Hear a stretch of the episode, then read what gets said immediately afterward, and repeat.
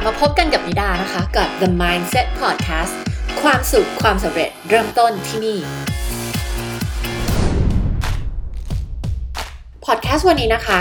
จะมาตอบคำถามที่ว่าถ้าหากว่าเราไม่มีเวลาเนี่ย เราจะมีวิธี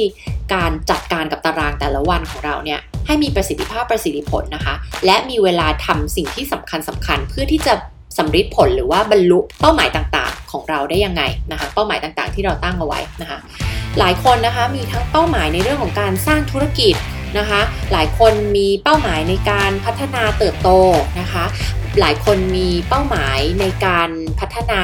ตัวเอง แล้วก็อยากที่จะเลื่อนตำแหน่งในสายอาชีพของตัวเองนะคะ แต่ละคนก็มีเป้าหมายของตัวเองนะคะ หลายๆคนก็อยากที่จะทำความฝันของตัวเองให้เป็นจริงในเรื่องต่างๆนะคะแล้วก็ลูกค้าของเราที่มาโค้ชด้วยหลาย ๆ คนก็คือเป็นลูกค้าที่ต้องการที่จะ ทำธุรกิจของตัวเองนะคะ ไม่ว่าจะเป็นการเริ่มเพิ่งเริ่มธุรกิจนะคะ หรือว่ามีธุรกิจอยู่แล้ว แล้วก็ต้องการที่จะทำธุรกิจให้เติบโตไปเป็นระดับที่ยิ่งใหญ่มากยิ่งขึ้นนะคะ ทีนี้ถามว่าทุกๆคนเนี่ยจะมาด้วยปัญหาเดียวกันเยอะมากเลยก็คือไม่มีเวลา ไม่มีเวลาไม่มีเวลา ทีนี้ ทุกคนเลยลูกค้าเวลาที่มาโค้ชกันโดยเฉพาะลูกค้าที่ที่ทำงานด้วยกันแบบเป็นเป็นปีนะคะ ก็คือลูกค้าระดับปีของเราเนี่ยซึ่งส่วนใหญ่ลูกค้าของเราเนี่ยก็จะเป็นโปรแกรม 1 ปีขึ้นไปนะคะ หรือว่าอยู่กับเราเป็นเวลาหลาย ๆ ปีเนี่ยแรกสุดเลยเนี่ยถ้าใครบอกไม่มีเวลาเนี่ยจะใช้วิธีการให้ลูกค้าเขียนตารางมาให้เลยนะคะเขียนตารางเป็น Excel มาเลยนะคะ ใช้โปรแกรม Excel เขียนตารางมาเลยนะคะว่า ตื่นนอนมาทำอะไร วันจันทร์8โมง9โมงทำอะไร 10โมงทำอะไร 11โมงทำอะไร บ่าย2บ่าย3กลับบ้าน4ทุ่ม5ทุ่มทำอะไร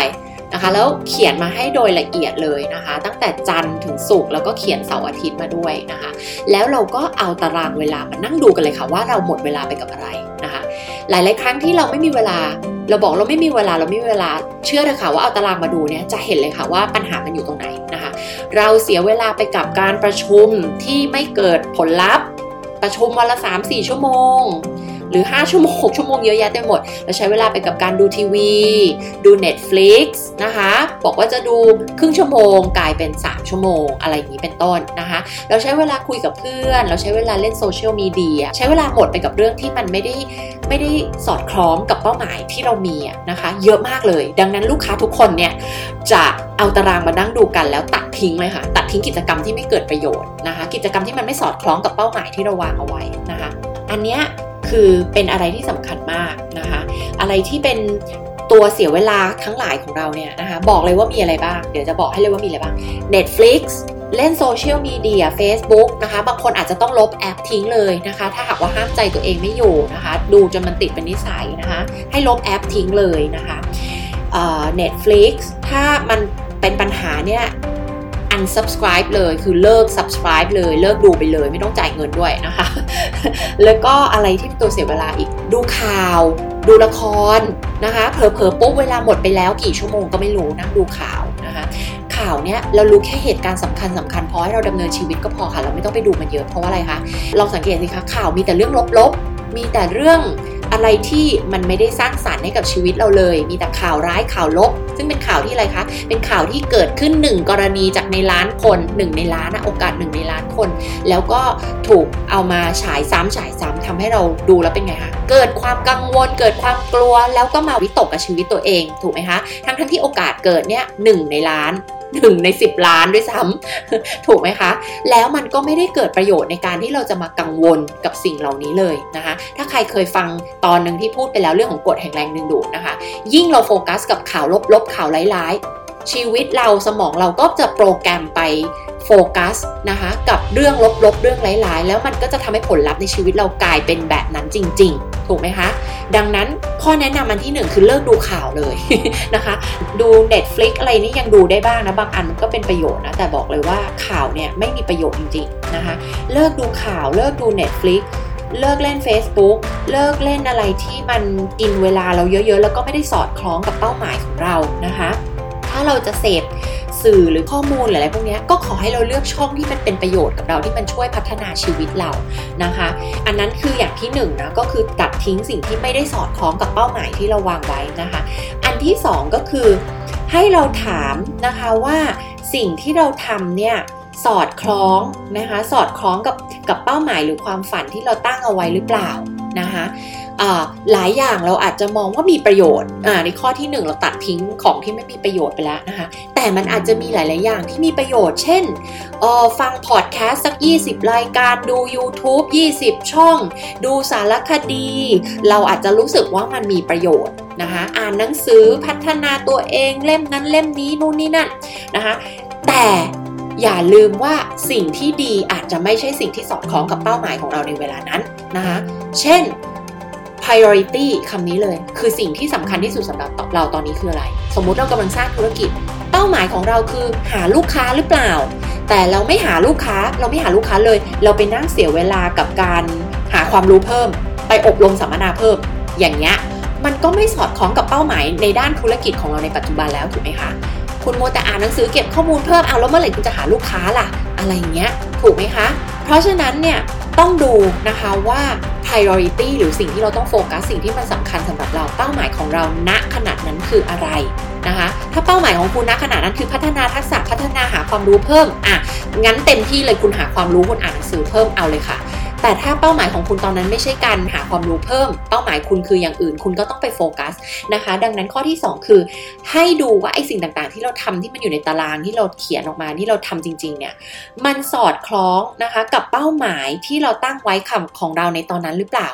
ถ้าไม่ใช่ไม่ใช่ priority ไม่ต้องทำนะคะให้ไปทำสิ่งที่มันสำคัญที่สุดสำหรับเราณเวลานั้นนะคะข้อที่ 3 ให้เรานำเป้าหมายที่เป็นเป้าหมายของเรานะ่ะ เนะเหมือนกับทุกคนที่มาที่เป็นลูกค้าเนี่ยเราจะให้ทำเป้าหมาย 10 ปีก่อนอยู่แล้ว แล้วย่อยลงมานะคะ 10 ปีต้องเกิดสิ่งนี้ ปีที่ 9 ต้องเกิดอะไร ปีที่ 8 ปีที่ 7 ปีที่ 6 ปีที่ 5 ปีที่ 4 ปีที่ 3 ปีที่ 2 ปีที่ 1 ต้องเกิดอะไรขึ้น แล้วปีที่ 1 เกิดอะไรขึ้น แต่ละเดือนต้องเกิดอะไรขึ้น แต่ละอาทิตย์ต้องเกิดอะไรขึ้น คือเราย่อยลงมาขนาดนั้นเลย จนให้เราเห็นภาพว่าแต่ละวันล่ะต้องเกิดอะไรขึ้น วันนี้ฉันต้องทำอะไร พรุ่งนี้ฉันต้องทำอะไร สัปดาห์หน้าฉันต้องทำอะไรบ้างนะคะ เหมือนเป็นการย่อยเป้าหมาย ลงมาเป็นเป้าหมายที่เล็กลงเล็กลงเรื่อยๆ เพื่อให้เราคิดเพื่อให้เรามีกำลังใจแล้วก็รู้ว่า ก้าวแรกที่ต้องทำคืออะไรก้าวที่2ล่ะที่ต้องสำเร็จคืออะไรก้าวที่ 3 ที่ต้องสำเร็จคืออะไร เพราะว่าถ้าก้าวที่ 1 ยังสำเร็จไม่ได้แล้วก้าวที่ร้อยมันจะมีได้ยังไงถูกไหมคะทีนี้ถ้าเรามองก้าวที่ร้อยแล้วแล้วเราก็แบบรู้สึกท่วมท้นถูกไหมเพราะเรามองก้าวที่ร้อยแต่มันมองไม่เห็นว่าไอ้ก้าวที่1 2 3คืออะไร เราก็จะรู้สึกท่วมท้นแล้วก็รู้สึกเป็นไงคะไม่อยากทำแล้วเราก็จะผัดวันประกันพุ่งแล้วมันก็เลยไม่ได้เริ่มสักทีหนึ่งนะคะ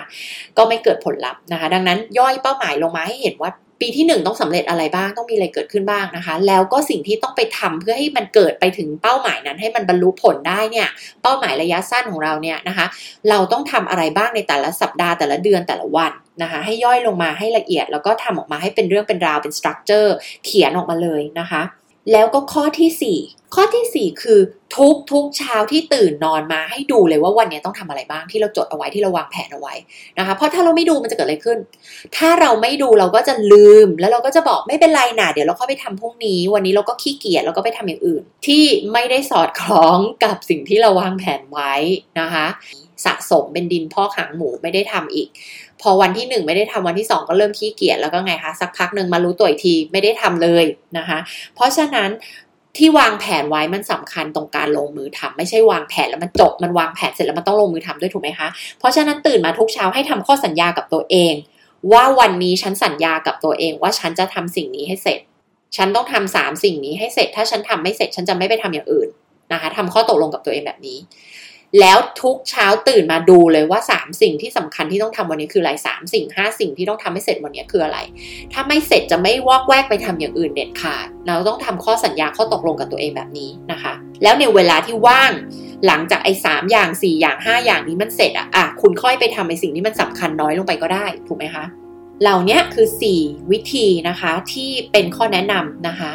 วิธีการนะคะถ้าหากว่าเรารู้สึกไม่มีเวลารู้สึกทำใช้เวลาไปอย่างไม่ค่อยมีประสิทธิภาพประสิทธิผลเลยนะคะ แล้วจะมีวิธีการจัดการยังไงนะคะ ก็ให้ทำ4วิธีนี้แหละนะคะที่บอกไป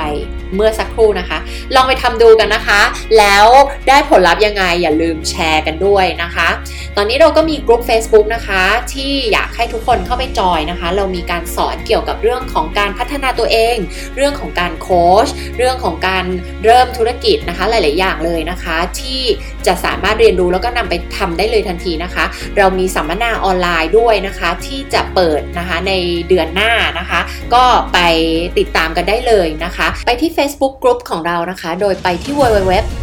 facebook.com/groups มี s นะคะ แล้วก็ slash 12x thai ค่ะเเขียนเป็นภาษาอังกฤษทั้งหมดเลยนะคะ facebook.com/groups มี s นะคะ แล้วก็ slash 12x thai นะคะ